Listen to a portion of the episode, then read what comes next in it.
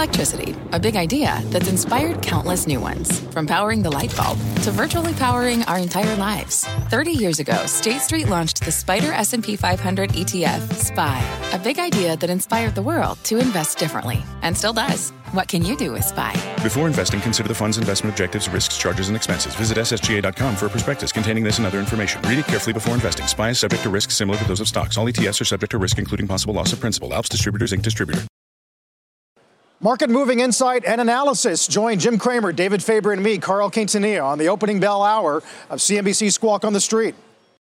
Good Wednesday morning. Welcome to Squawk on the Street. I'm Carl Quintanilla with Sara Eisen, Mike Santoli at Post 9 of the New York Stock Exchange. Cramer and David Faber have the morning off. Futures under some pressure this morning with bond yields still flirting with these cycle highs. Oil near 90, the president in Israel, and the market very sensitive to headlines. Plenty of earnings to get to as well. Our roadmap's going to begin with a big day for corporate results. United with soft guidance. P&G beats, higher prices there. Morgan Stanley topping estimates. Netflix and Tesla after the bell.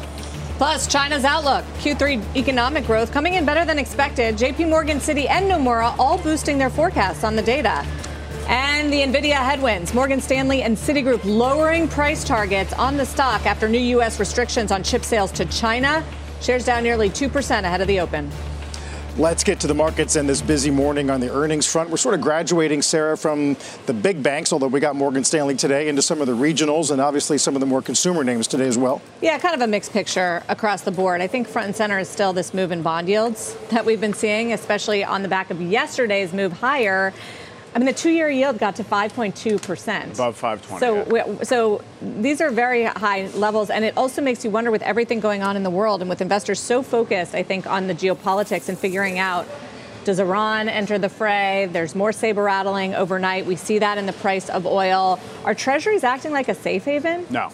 They're not. They were last week a little bit, but they really haven't been. And does that mean, say something about treasuries and the relative safety? Because we are seeing things like gold and the Swiss franc and the Japanese yen all move up? Or is it just that investors are sort of hoping that this doesn't escalate any further yeah. and that we have a more diplomatic solution? I'm not sure. It doesn't there look like that from this side. School of thought that says, well, you don't know how high yields would be without a safe haven bid, but there's no way to prove or disprove that the way I would look at it is if you look also through history, when you do have these sort of shocks, geopolitical or otherwise, the bid in treasuries historically is not a particularly durable one. So you get this kind of reflex buying of bonds, yields go down, maybe it's over a couple, three weeks. It's not usually a new trend.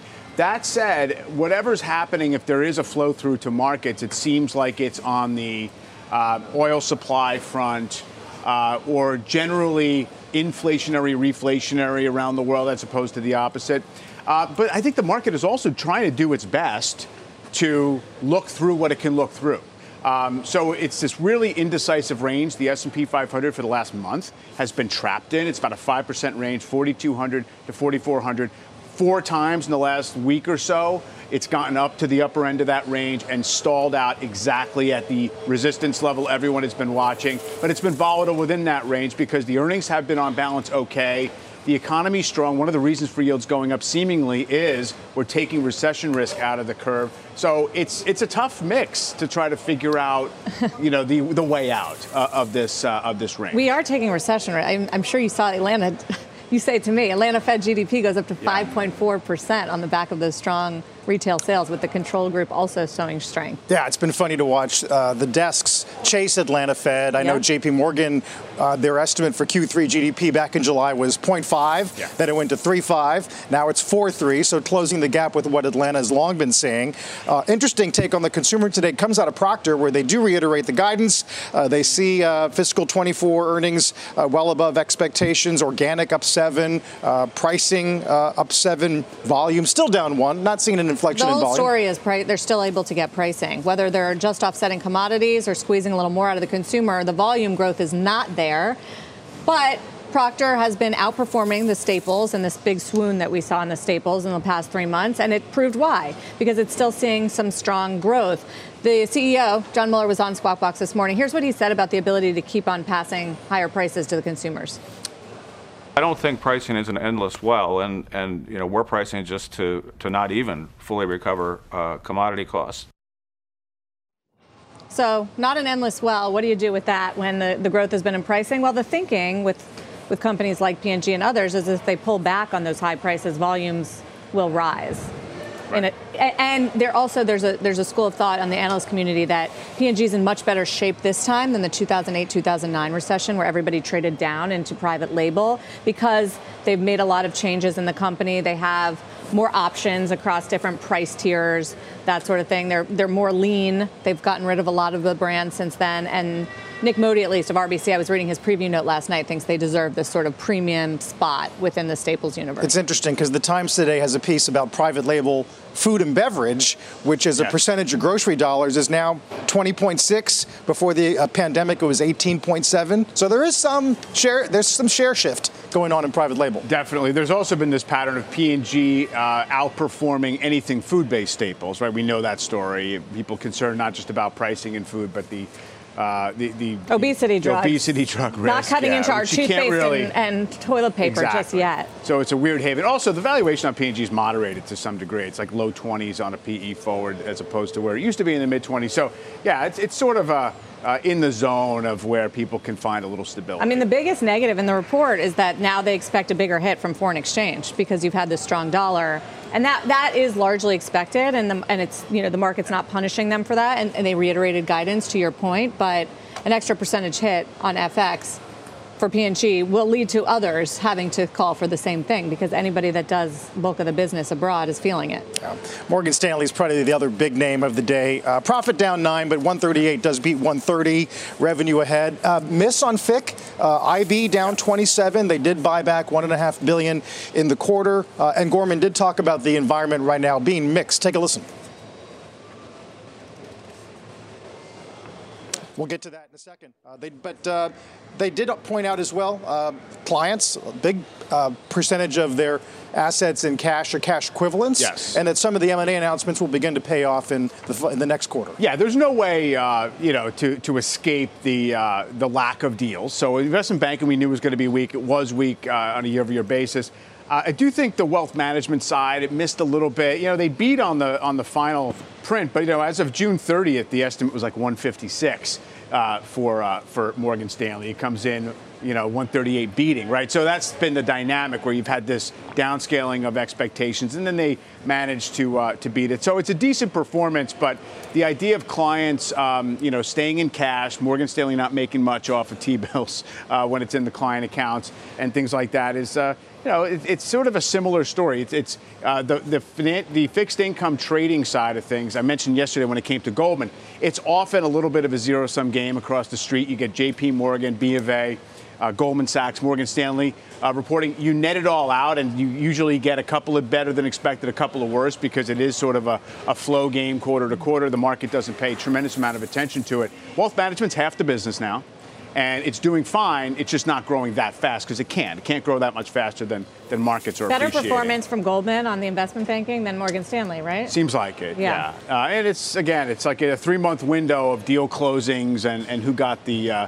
the scarcity of underwrites. You know, when investment banking is really humming, you can't just name the four deals that happened in the quarter. Right. Like it's just there's so many of them and you can't keep track. So that's why you know. Right. We know uh, Goldman had the ARM IPO. We know they had the exactly. Instacart IPO. That was what half the IPO. And there's not a lot saw. else to feed on. Yeah. Yeah. I mean, with with with the banks overall, they they were beats, and they you know collectively I think spoke to an economy that's not in recession but is slowing. That's certainly the message I got from Brian Moynihan of Bank of America yesterday says, you know, because of the Fed actions and because of everything going on, like inflation, he's starting to see the consumer slow. When it comes to Bank of America, the underperformance, guys, has been on this held to maturity portfolio that they have, where they, they just have a lot of the deposits they invested in long term treasuries. And so I asked Brian Moynihan yesterday to address that and to, to tell us what he's telling investors that are concerned.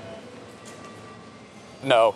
At the end of the day, that, that comes from the trillion nine of, of deposits we have and only trillion dollars alone. So basically two years ago plus, we made a decision to put some of that money to work, and we basically split it into two pieces, a short-term piece and a long-term piece. So in the aggregate, 47% of our securities in cash we hold is in really short-term, overnight type of investments, and, and 53% is long-term. And that's in the held-to-maturity portfolio because those marks we knew would come, and we then don't have to take them through capital, and they pulled apart. These these are government guaranteed securities. So uh, the team's done a good job of managing. And in fact, our NII grew this quarter faster than we thought. We upped our guidance, as you said earlier. And that's because the securities yield of all that activity extracts the value of that deposits for our shareholders and continues to grow.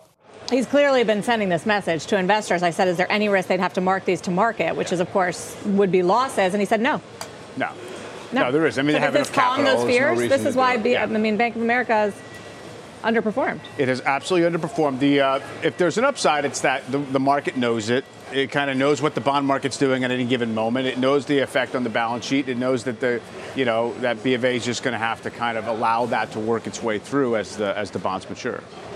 Well, geopolitics is certainly front and center. President Biden has arrived in Israel, where he is pledging support for that nation in its war against Hamas. And weighing in on yesterday's deadly Gaza hospital blast, NBC's Jay Gray live in Tel Aviv with the latest. Jay.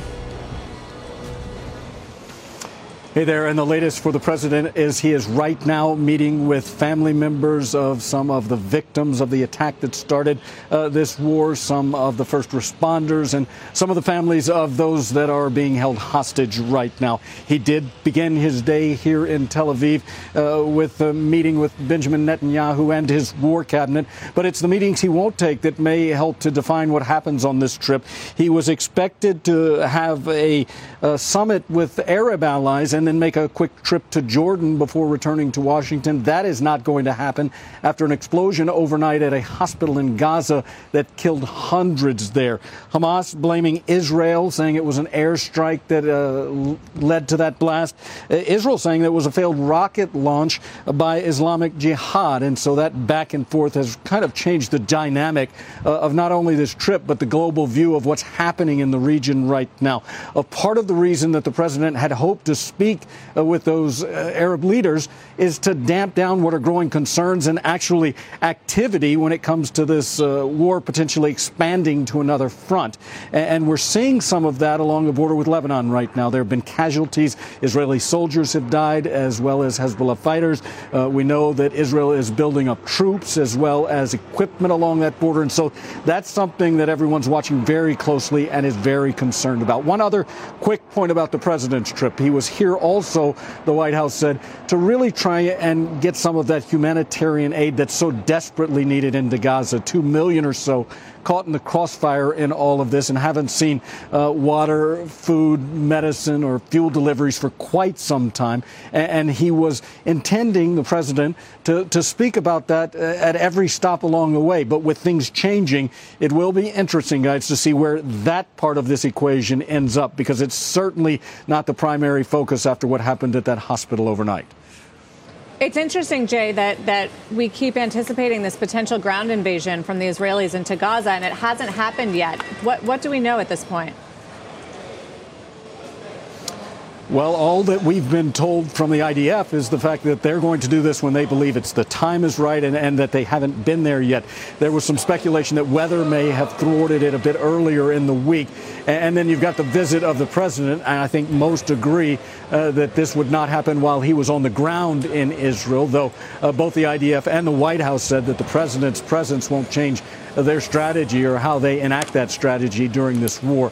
Uh, but you would think, you're absolutely right, with all the talk that this uh, would be bound to happen in the next 24 to 48 hours. But we've thought that before, and there have been indications that that might be the case before, and it still hasn't happened. One other quick point on that when pushed, IDF commanders say uh, that by no means does this delay mean that it's not going to happen. Jay, appreciate that very much. Uh, talk soon, I hope. Uh, Jay Gray joining us uh, from Israel this morning. When we come back, yeah. China's in focus as well. Economic growth there did beat expectations. Meantime, NVIDIA shares extending their declines in the wake of these tighter AI chip restrictions uh, on, on Chinese imports. Take a look at the pre market here. We'll get to uh, NVIDIA, UAL, Travelers, Abbott, ASML, and some others when we come back.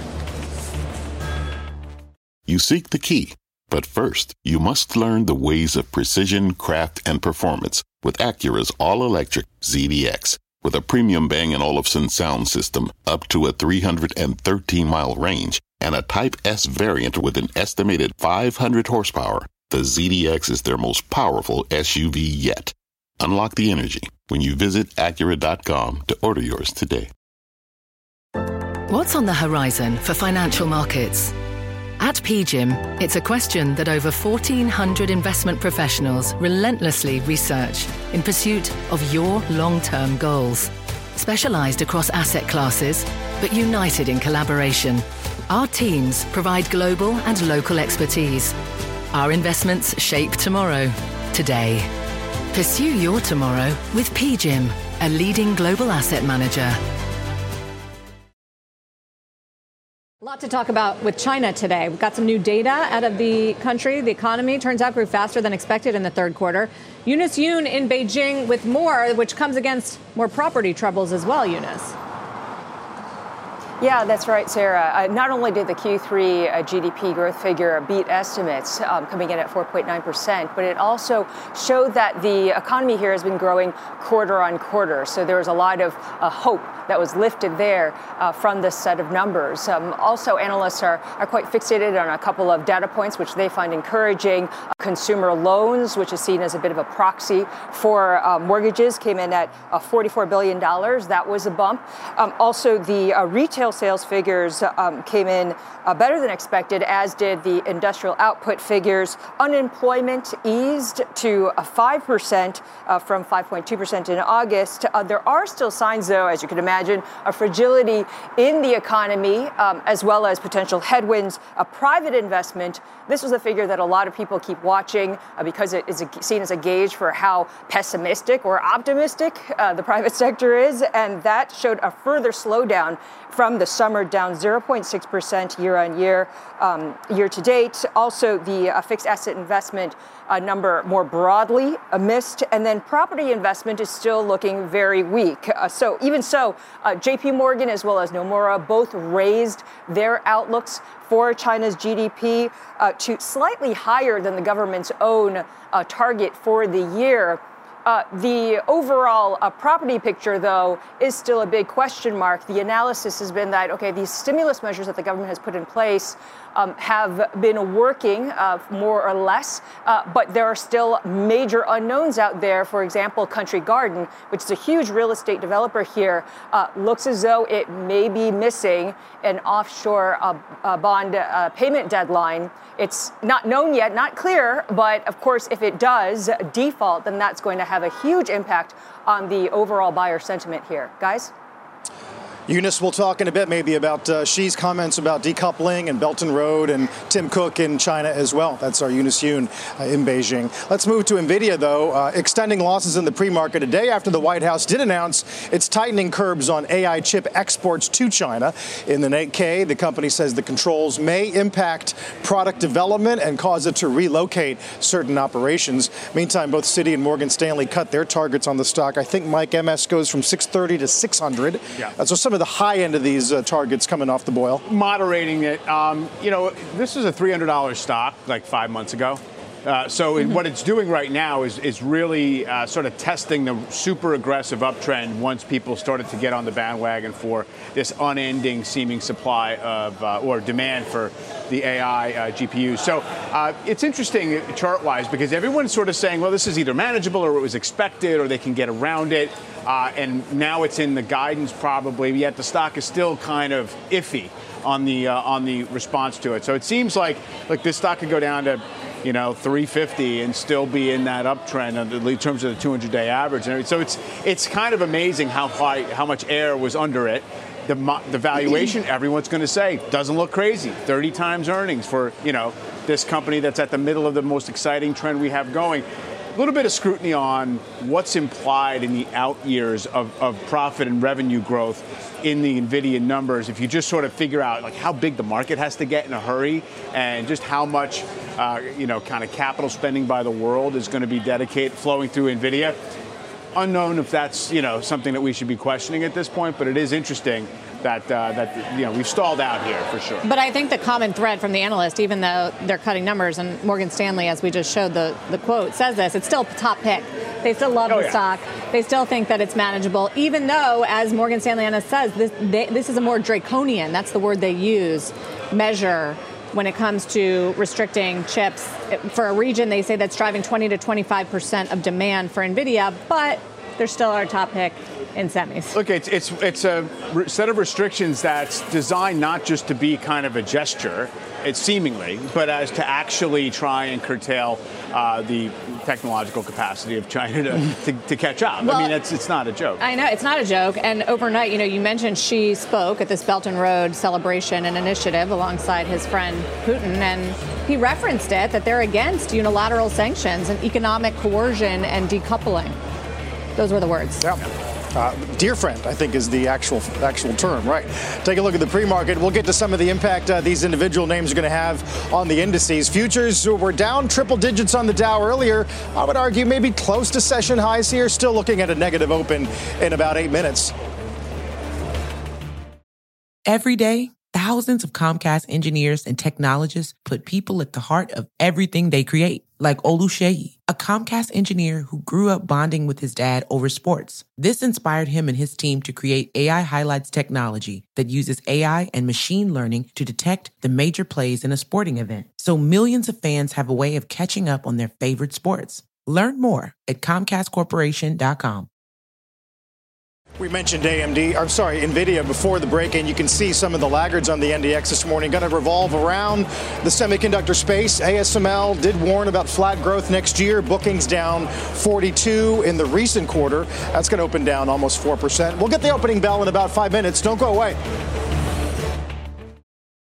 we're going to wind up this year, even with everything that's happened with Israel and with higher fuel prices spiking here in the fourth quarter, we're going to earn double what the consensus was at the start of the year. And, and we look at this and say, the world is developing almost exactly like we thought it would for aviation, both for United and for the rest of the industry. And, and that development, frankly, the stress that's happening at the low end of the industry is going to lead to changes in the industry and a restructuring that's going to leave us at a much better, sustainable, much more structurally profitable industry. Um, and we're, we're headed that way. That's United Scott Kirby earlier on Squawk today. Shares are under some pressure as their guidance does overshadow uh, this quarterly beat. The oil picture, Mike, people probably understand. Maybe surprised about their reliance uh, in terms of OpperNet yes. on routes to Israel? Yep. Kirby characterizing it as, of course, uh, temporary or transient. Obviously, it's not going to be suspended forever. But yeah, there was uh, the guidance given was sort of depending on how long the flights to Tel Aviv at, the U.S. are suspended. Um, and it is true that this year the company is going to earn a lot more than folks thought at the beginning of last year. 10 bucks a share is now where the full year estimates are coming in, but it's also down to 10 bucks a share for next year. And the stock trades at four times that. I mean, as much as he and others in the industry talk about how this is a different uh, airline industry, there is more discipline. There's not going to be that much capacity growth. You do have clear winners uh, in terms of United, Delta, seemingly. Um, market doesn't believe it, or at least for now is saying this is the same old industry. We do think that this is maybe a cyclical peak in earnings, uh, and you can't extrapolate. So that's the opportunity if you actually think things have changed, and there's going to be more durable demand, and they can be smart about earning returns off of it on a multi-year basis. Although there wasn't really any big warning about demand, and in fact, no. you know, people took away from this, investors and analysts took away from this strong business booking demand because the company was able to see that that booking for business for booking for trips in a short time frame, like in the next few months, yep. did well, which is an indication that business travel is looking good. It's the fuel cost, right? They increased 20% since July, and that's clearly a headwind for earnings. Yeah, it's kind of weird, uh, given where we've been on airlines, the airline index, the XAL, is flirting with levels that you saw yeah. basically three months, four months after COVID really took off. Completely. It's, it's, it's miles from pre-COVID levels. Yeah. Let's get the opening bell here on the CNBC Real Time Exchange. And the big board is Car Seller, cars.com, celebrating its 25th anniversary. And at the NASDAQ, it's Victory Capital and Victory Shares in recognition of its two active fixed income ETFs. Plenty of names to toss around this morning, but tonight, of course, is going to be interesting between Tesla and Netflix. Yes.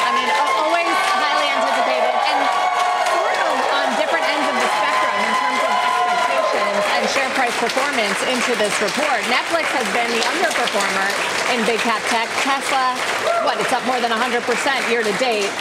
I feel like also with Tesla, you know, we know the delivery numbers. They came in a bit short, but that's because they're doing factory upgrades. Yeah. Um, the, so the question is, can they maintain the guidance, and, and what does that do to delivery numbers in the fourth quarter? Because this ups the ante, and of course, that's the the gross margins, the yeah, the margin margins, side of it, which have been pressured because of the price cuts. So think analysts want to see any indication that they may have bottomed out, what they'll say about margins and pricing. Dan Ives of Wedbush says that we're at the trough here when it comes to those price cuts and the margins. Yeah, uh, I mean, you're still seeing like not super demand at lower price points. That seems to be the bigger concern. A lot of focus on globally what BYD is able to do market share wise. Netflix for as much as it, um, I think, has been a very consensus, you know, somewhat crowded uh, call within the space. Also, some, you know, moderation of expectations after the CFO comments uh, a few weeks ago, I guess it was, about slower start to the ad tier. Uh, and so it'd be interesting to see. I think that that stock has sort of come off the boil a little bit going into the numbers, and maybe uh, folks have, uh, you know, gotten their expectations more in line with sub growth that might come in mid uh, I don't know what they're talking about, 6 million uh, uh, net adds or something like that might be okay. So um, we will see on that front. And what they have to say about free cash flow, I think, been saying this about, you know, with going through these strikes uh, in the in the media industry, if they're rethinking exactly how much they need to produce long term to feed the streaming platforms. And so some of the commentary there could be could be interesting. Although I do say Netflix I think it's uh, maybe too much credit getting lumped in with the huge guys. It's still a $160 billion market cap. It's like, you know, 10 to 15 percent the size of the real fangs, but um, it's it's still you know a bellwether for its own industry, if nothing else. Some of the other names were well. I mean, first of all, Morgan Stanley at the bottom of the S and P. It's now down five and a quarter percent on that one. So that's actually the worst performance in terms of reaction from the big banks so far this this cycle. Nasdaq's at the top, so this is very this is an earnings driven kind of move here in, in the markets. JB Hunt, I noticed, is also at the bottom, yeah. even though they had some constructive things to say about the the freight freight cycle and and bottoming out. It was a miss, and the stock is down 7.6 percent. Yeah, for sure. Uh, Morgan Stanley, I mean, it has it has some valuation to give. I think that's been the, the, the, little bit of the dynamic there is it was already this acclaimed, okay, wealth management, solid, higher returns, and then within that context, it's it's you know not quite there. It's like a 12 times earnings versus nine and a half for Goldman. They still so don't have a, a CEO there. too. Yeah, no next CEO exactly. Still have this three-way succession battle. Doesn't help. Um, we have a we have a soundbite from the president of JB Hunt because a lot of people look at this one obviously as a as an industrial barometer for what's happening in, the, in that part of the economy. Here's what the president says about the environment.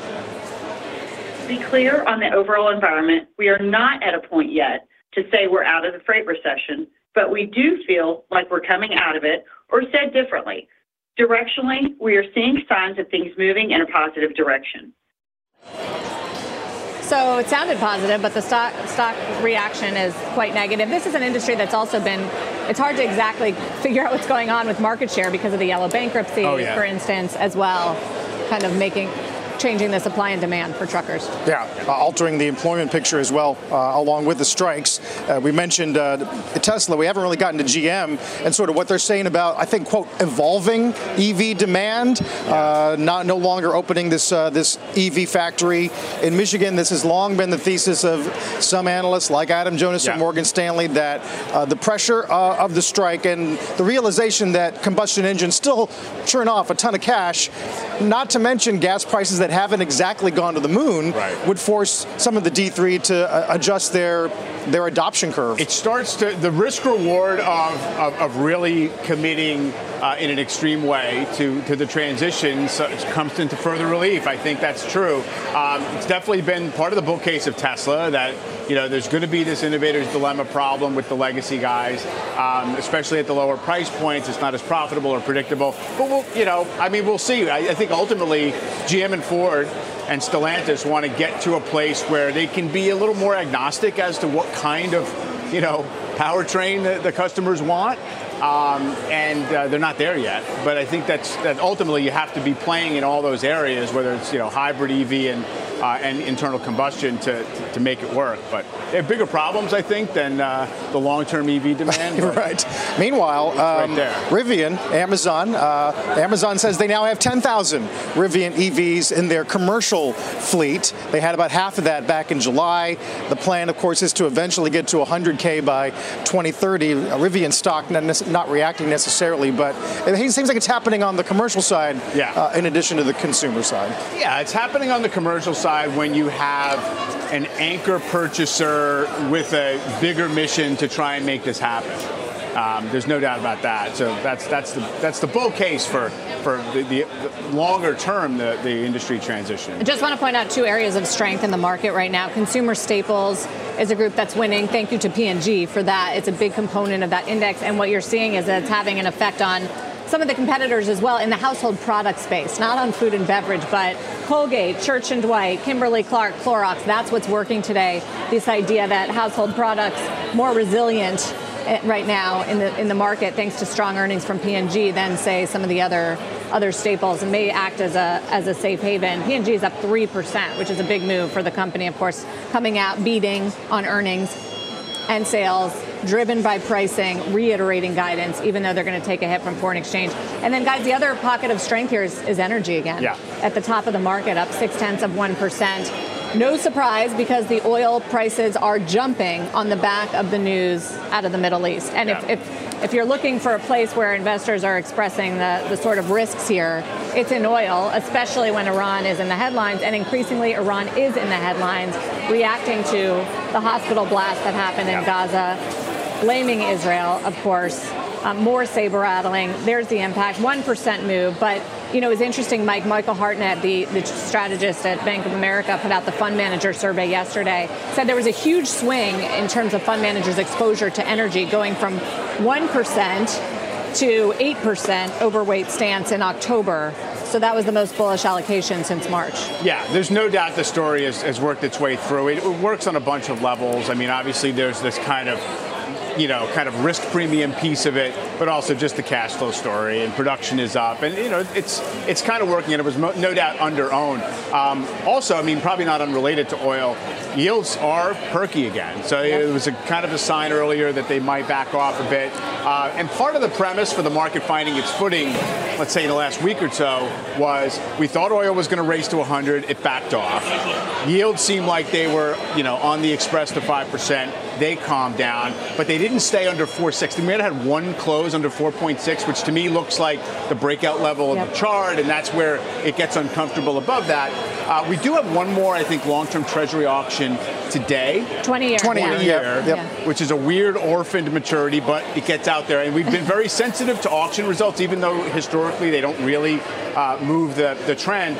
But that might be it for the month in terms of the duration that the well we had we had the nasty up. one last week. Yeah. That wasn't too pretty. Uh, we'll see how today, along with Beige Book at two beige o'clock. Book, love the Beige Book because that really the Fed pays very close attention to the color from the different districts, and they want to see more evidence that inflation is really coming down and going in one direction and not flaring up again. So we'll watch that. That comes out at 2 o'clock. It gives you the, the snapshots.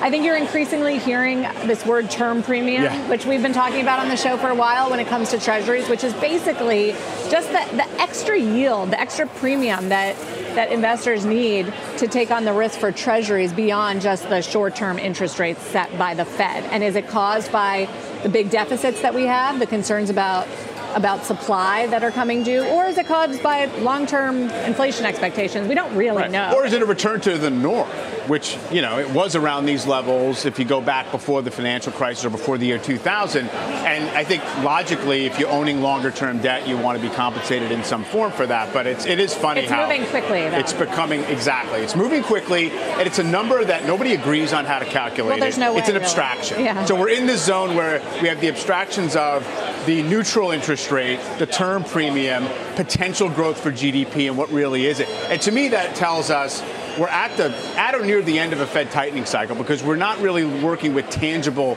cost of capital effects. And it also explains to me why your average investor wants to say, show me something about AI or Ozempic, or some, show me a tangible theme to play that is not about this kind of macro conceptual stuff or, that I need or to even worse, about. geopolitics, yeah, which is very sure. hard to price as well. Yeah. Uh, it's a great point. Uh, by the way, we're getting some uh, more granularity on Morgan Stanley's results. Uh, for that, we're going to turn to Leslie Picker this morning, get some highlights from the call. Morning, LP.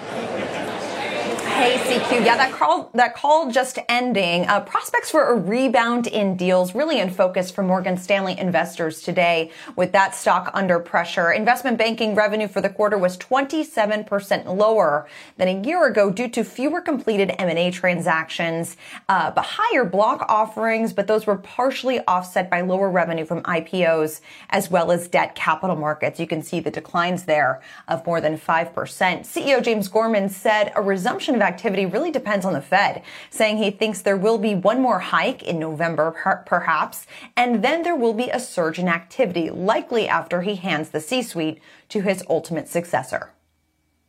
The minute you see the Fed indicate they've stopped raising rates, the M&A and underwriting calendar will explode because there is enormous pent-up activity. But boards of directors are sitting there saying, until we understand the cost of financing, it is very difficult to pull the trigger on some of these uh, capital transactions. So I think you're you're heading into, and unfortunately, I'm not going to be around to to enjoy it, uh, but you're heading into a really good patch here In terms of timing, Gorman said he doesn't know if it's, quote, six months out or nine months out or three months out, but this thing is going to start turning. Also, he said he doesn't think the Fed will cut rates next year, but eventually they will. When I spoke with CFO Sharon Yeshaya earlier this morning, she did tell me that the firm is seeing increased engagement with clients in the financials industry, energy transition, technology, and AI. So hopefully we can start to see some momentum and deal flow in those sectors, guys. Leslie, how is Morgan Stanley doing in its two big businesses, investment banking and wealth management, relative to its competition? Because when, when the growth is lower, it's all about taking share. Goldman had pretty good results on the investment bank yesterday relative to expectations. I know UBS has been pouring into wealth management. So where does Morgan Stanley stand? No, it's a good question. Both Goldman and Morgan Stanley saw inflows during the quarter into their wealth management businesses. So that's a positive for them, especially both of those businesses are looking to grow amid some of the volatility that we've seen in the capital markets division. Now, the distinction here is Morgan Stanley did see a, a lot lower um, in terms of IPO revenue largely just due to the fact that the three big deals that we saw in September, they didn't have leading roles in the same way that Goldman and some of the other firms did. So as a result, based on those three deals that came to market in September, part of it, of course, is, is timing. Uh, that division didn't help compensate for some of the you know muted activity in, in investment banking, uh, which that gets paid uh, when those deals close. So across the street, most banks saw very little in terms of M&A revenue because very few deals happened to close in the quarter. But a lot of that was comp, uh, compensated by um, an up, uptick in IPO. But if you weren't a participant, if you weren't a major underwriter in the three deals that came in September, then you're kind of you know looking at slightly lower fees during that quarter. Uh, well, a load this morning, Leslie, of almost 75 is going to be a fresh 52 week low, almost to the day of October 13th last year. Uh, we'll keep our eye on that. Uh, Leslie, thank you. Uh, by uh, contrast, uh, Mike, some of the regional or smaller banks, yeah. I should say, are faring much better. State Street's a good example of that today. Yeah, it's been a bit a mixed picture on those trust banks. Um, State Street is up. Bank Bank of New York Mellon did not have as as good a reaction, and Northern Trust also a little bit iffy. But I think the um, the takeaway is no new bad surprises out of the banks. And so you can kind of just check off that box. It doesn't really make it an exciting, you know, bull thesis for the group, uh, except to, to, argue perhaps that uh, that they're due and that they've managed to weather the worst of, uh, you know, of the duration shock that we got from the spring. Uh, but otherwise, I think it's just about you tell me what the economy is going to do. I'll tell you how most of the banks are going to do. And when it comes to Morgan Stanley and Goldman, it's more about deals. But for the rest of them, uh, it's where do rates settle out and uh, and what's the economy look like? That U.S. Bancorp, I was I was watching yeah. this one because there, there, was, I mean, it kind of the earnings got a little bit overshadowed by this announcement that they won't need to be Category Two compliant by year end 2024. It's, it's a it's a regulatory thing, Absolutely. but it's good news for them. On the economy, the comments uh, from the CEO on the U.S. Bancorp earnings call. I went went through it, looking about the consumer. It was actually pretty optimistic. They said that the consumers are entering the cycle in strong shape.